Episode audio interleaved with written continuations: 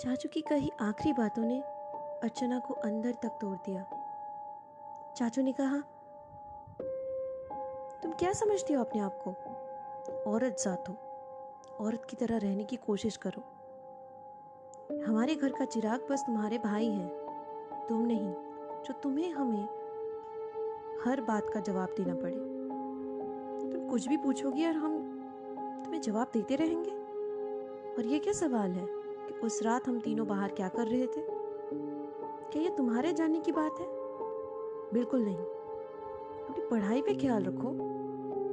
और कुछ दिनों बाद तो तुम्हें वापस जाना है ना शहर पे। फिर इन सब बातों में अपना दिमाग बिल्कुल मत लगाओ। समझती क्या हुआ अपने आप को हाँ? भैया ने तुम्हें सर पे चढ़ा के रखा है। लेकिन मैं मैं तुमसे आखिरी बार कहता हूँ। अपनी बुआ की बात याद है ना? अगर ज़्यादा बात की ना तुम्हें तो बुआ की तरह हमेशा की तरह तुम्हें बाहर निकाल दिया जाएगा। किसी खूटे से बाँध कर। अर्चना ने ये बातें सुनते ही अपने मन ही मन ये सोचा, क्या ये वही चाचू हैं जिसे वो बचपन से इतना ज़्यादा प्यार करती थी? उसे तो लगता था कि चाचू बेस्ट फ्रेंड है। लेकिन आज जिस चाचू के सामने वो खड़ी थी, वो बेस्ट फ्रेंड नहीं। समाज के वो तमाम मर्दों में से निकले, जिनको अर्चना बिल्कुल पसंद नहीं करती थी। उसने सोचा था कि शायद पापा और भैया कुछ तो कहेंगे, लेकिन वहाँ पे खड़े होकर किसी ने एक शब्द तक नहीं बोला। अर्चना भागकर अपने कमरे में गई। और शायद आज उसे इस बात का एहसास भी हो चुका था कि सच में उसकी औकात क्या है इस घर में।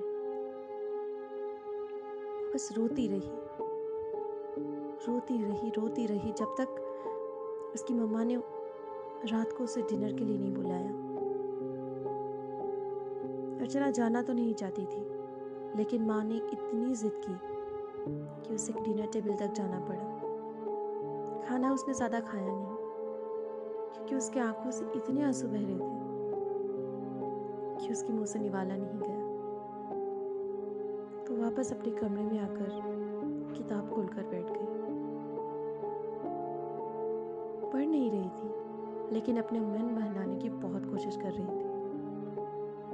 और ऐसे ही किताब देखते देखते वो सो गई। उसे खुद नहीं पता। उसकी नींद तब खुली जब उसे अपने कमरे में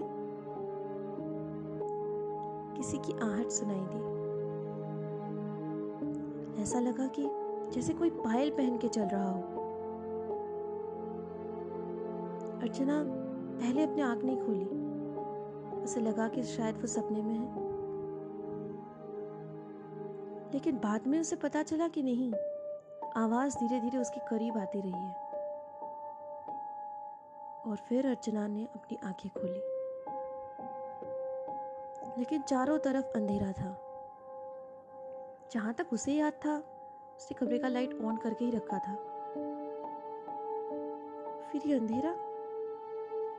शायद मम्मी ने ऑफ़ कर दी होगी। रात में आकर मैं जला देती हूँ। ये सोचकर अर्चना ने अपना हाथ बढ़ाया लेकिन जैसे ही उसने लाइट के लिए अपना हाथ बढ़ाया, उसे किसी की आवाज़ सुनाई दी। रुक जाओ अर्जू लाइट मत जला प्लीज़। तो लाइट जलाएगी तो मुझे यहाँ से चले जाना होगा।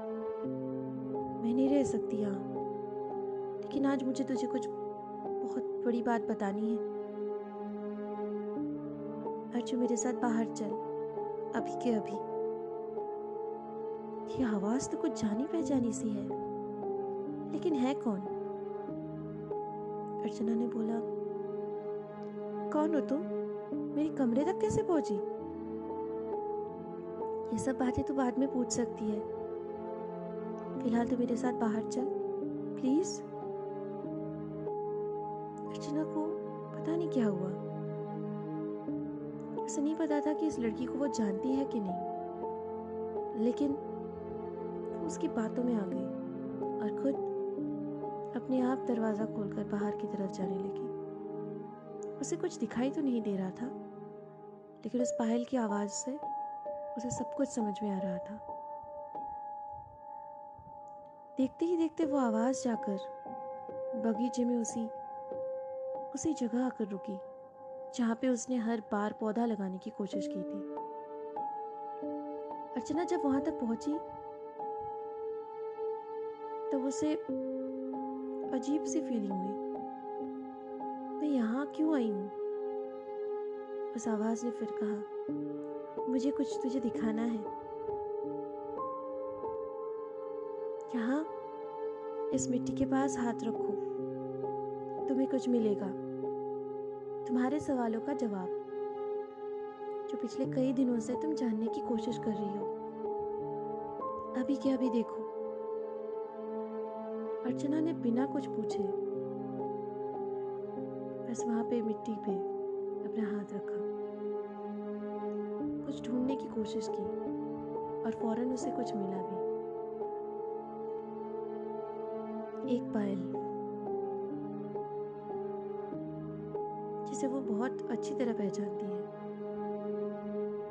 उसने उठाकर फ़ौरन कहा, लेकिन ये तो बिल्कुल ठीक तो तुमने आखिर मुझे पहचान ही लिया। लेकिन स्निग्धा, तू तो तू तो पढ़ाई के लिए बाहर गई है ना? नहीं, मैं पढ़ाई के लिए कभी बाहर गई नहीं थी। क्या मतलब? तुझे तो हमेशा से पता है ना कि मेरे पापा यहाँ के माली थे और मैं उनकी बेटी। उनके साथ हाथ बटाने में मुझे बहुत अच्छा लगता था। कई बार तुम्हारे चाचू, पापा और भैया पढ़ाई के लिए मदद कर चुके थे। मैं भी बहुत खुश थी इस बात से। मुझे लगता था कि वो मुझे अपनी बेटी की तरह मानते हैं। उस रात बहुत बारिश हो रही थी।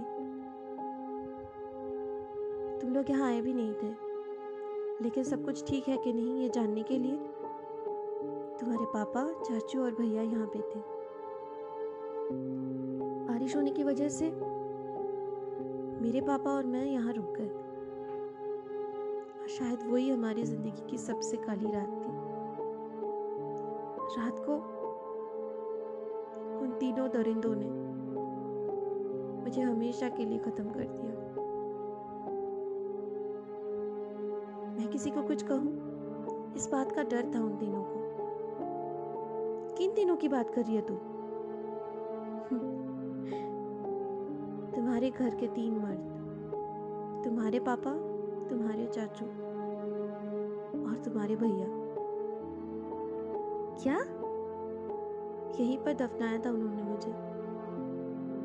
और उस दिन जो तुम देख रही थी, उस बोड़िए में मुझे ही लेकर गए वो लोग, जलाने के लिए। लेकिन ये सबूत यहाँ पे छोड़ गए। मैं तुझे दुख नहीं देना चाहती थी, लेकिन मैं कोशिश कर रही थी कि तू समझ जाए कि यहाँ पे कुछ है, लेकिन तू समझ ही नहीं पाई। और आखिर इस पायल की वजह से आज तूने मुझे पहचान लिया। मैं बस ये चाहती हूँ कि तू मुझे इंसाफ दिलाए। लेकिन तुम्हारे पापा कहाँ पे हैं? उनको तो ये बताया गया कि मैं बाहर हूँ। मेरे हॉस्टल से कॉल आया तो तुम्हारे चाचू मुझे पहुँचाने सुबह सुबह चले गए। मुझे हॉस्टल में भी ढूँढने गए थे। लेकिन वहाँ तो मैं हूँ नहीं ना। उन्हें पता भी नहीं सच क्या है। पागलों की तरह मुझे ढूंढ रहे मैं तुमसे बस बहुत बहुत उम्मीदें रखती हूँ। तुम बस मेरा एक काम कर दो। इन तीनों को सजा दे दो। और मेरी सच्चाई मेरे पापा तक पहुँचा दो। बस इतना कर दो मेरे लिए। अर्चना ने हर बात अच्छे से सुनी। स्निग्धा उसकी बहुत अच्छी सहेली थी। बचपन से जानती थी उसे, जब भी यहाँ आती थी, तब स्निग्धा के साथ मिलकर ही जाती थी। पापा और चाचू तो ऐसा दिखाते थे कि ये उनकी बेटी जैसी है। और भैया भैया ऐसा करेंगे? चाचू भी लेकिन सब कुछ जानने के बाद, अर्चना के पास अब कोई और मौका ही नहीं रहा। हमेशा हमेशा से चाहती थी कि सच्चाई की जीत हो। और आज चाचू का जो रूप उसने अंदर देखा था, उसके बाद उसे लगा कि शायद सज़ा मिलनी चाहिए। उसने फ़ौरन पुलिस को बुलाया और पुलिस ने आकर उस जगह पे थोड़ी खुदाई की। तो कुछ कपड़ों की टुकड़े और अर्चना की उस पायल की वजह से इसके घर के तीन सदस्यों को पकड़ा गया। तीनों को जेल हुई। सजा भी होगी शायद। लेकिन स्निग्धा को शायद मुक्ति मिल गई। उसके पापा अब उसके घर में ही है। माली बनकर। अर्चना आज बहुत खुश है, क्योंकि मालिका का उसने मिलकर उसी जगह पर गुलाब का पौधा फिर से लगाया है। और इस बार ये गुलाब मुरझाएगा नहीं, अर्चना को यह यकीन है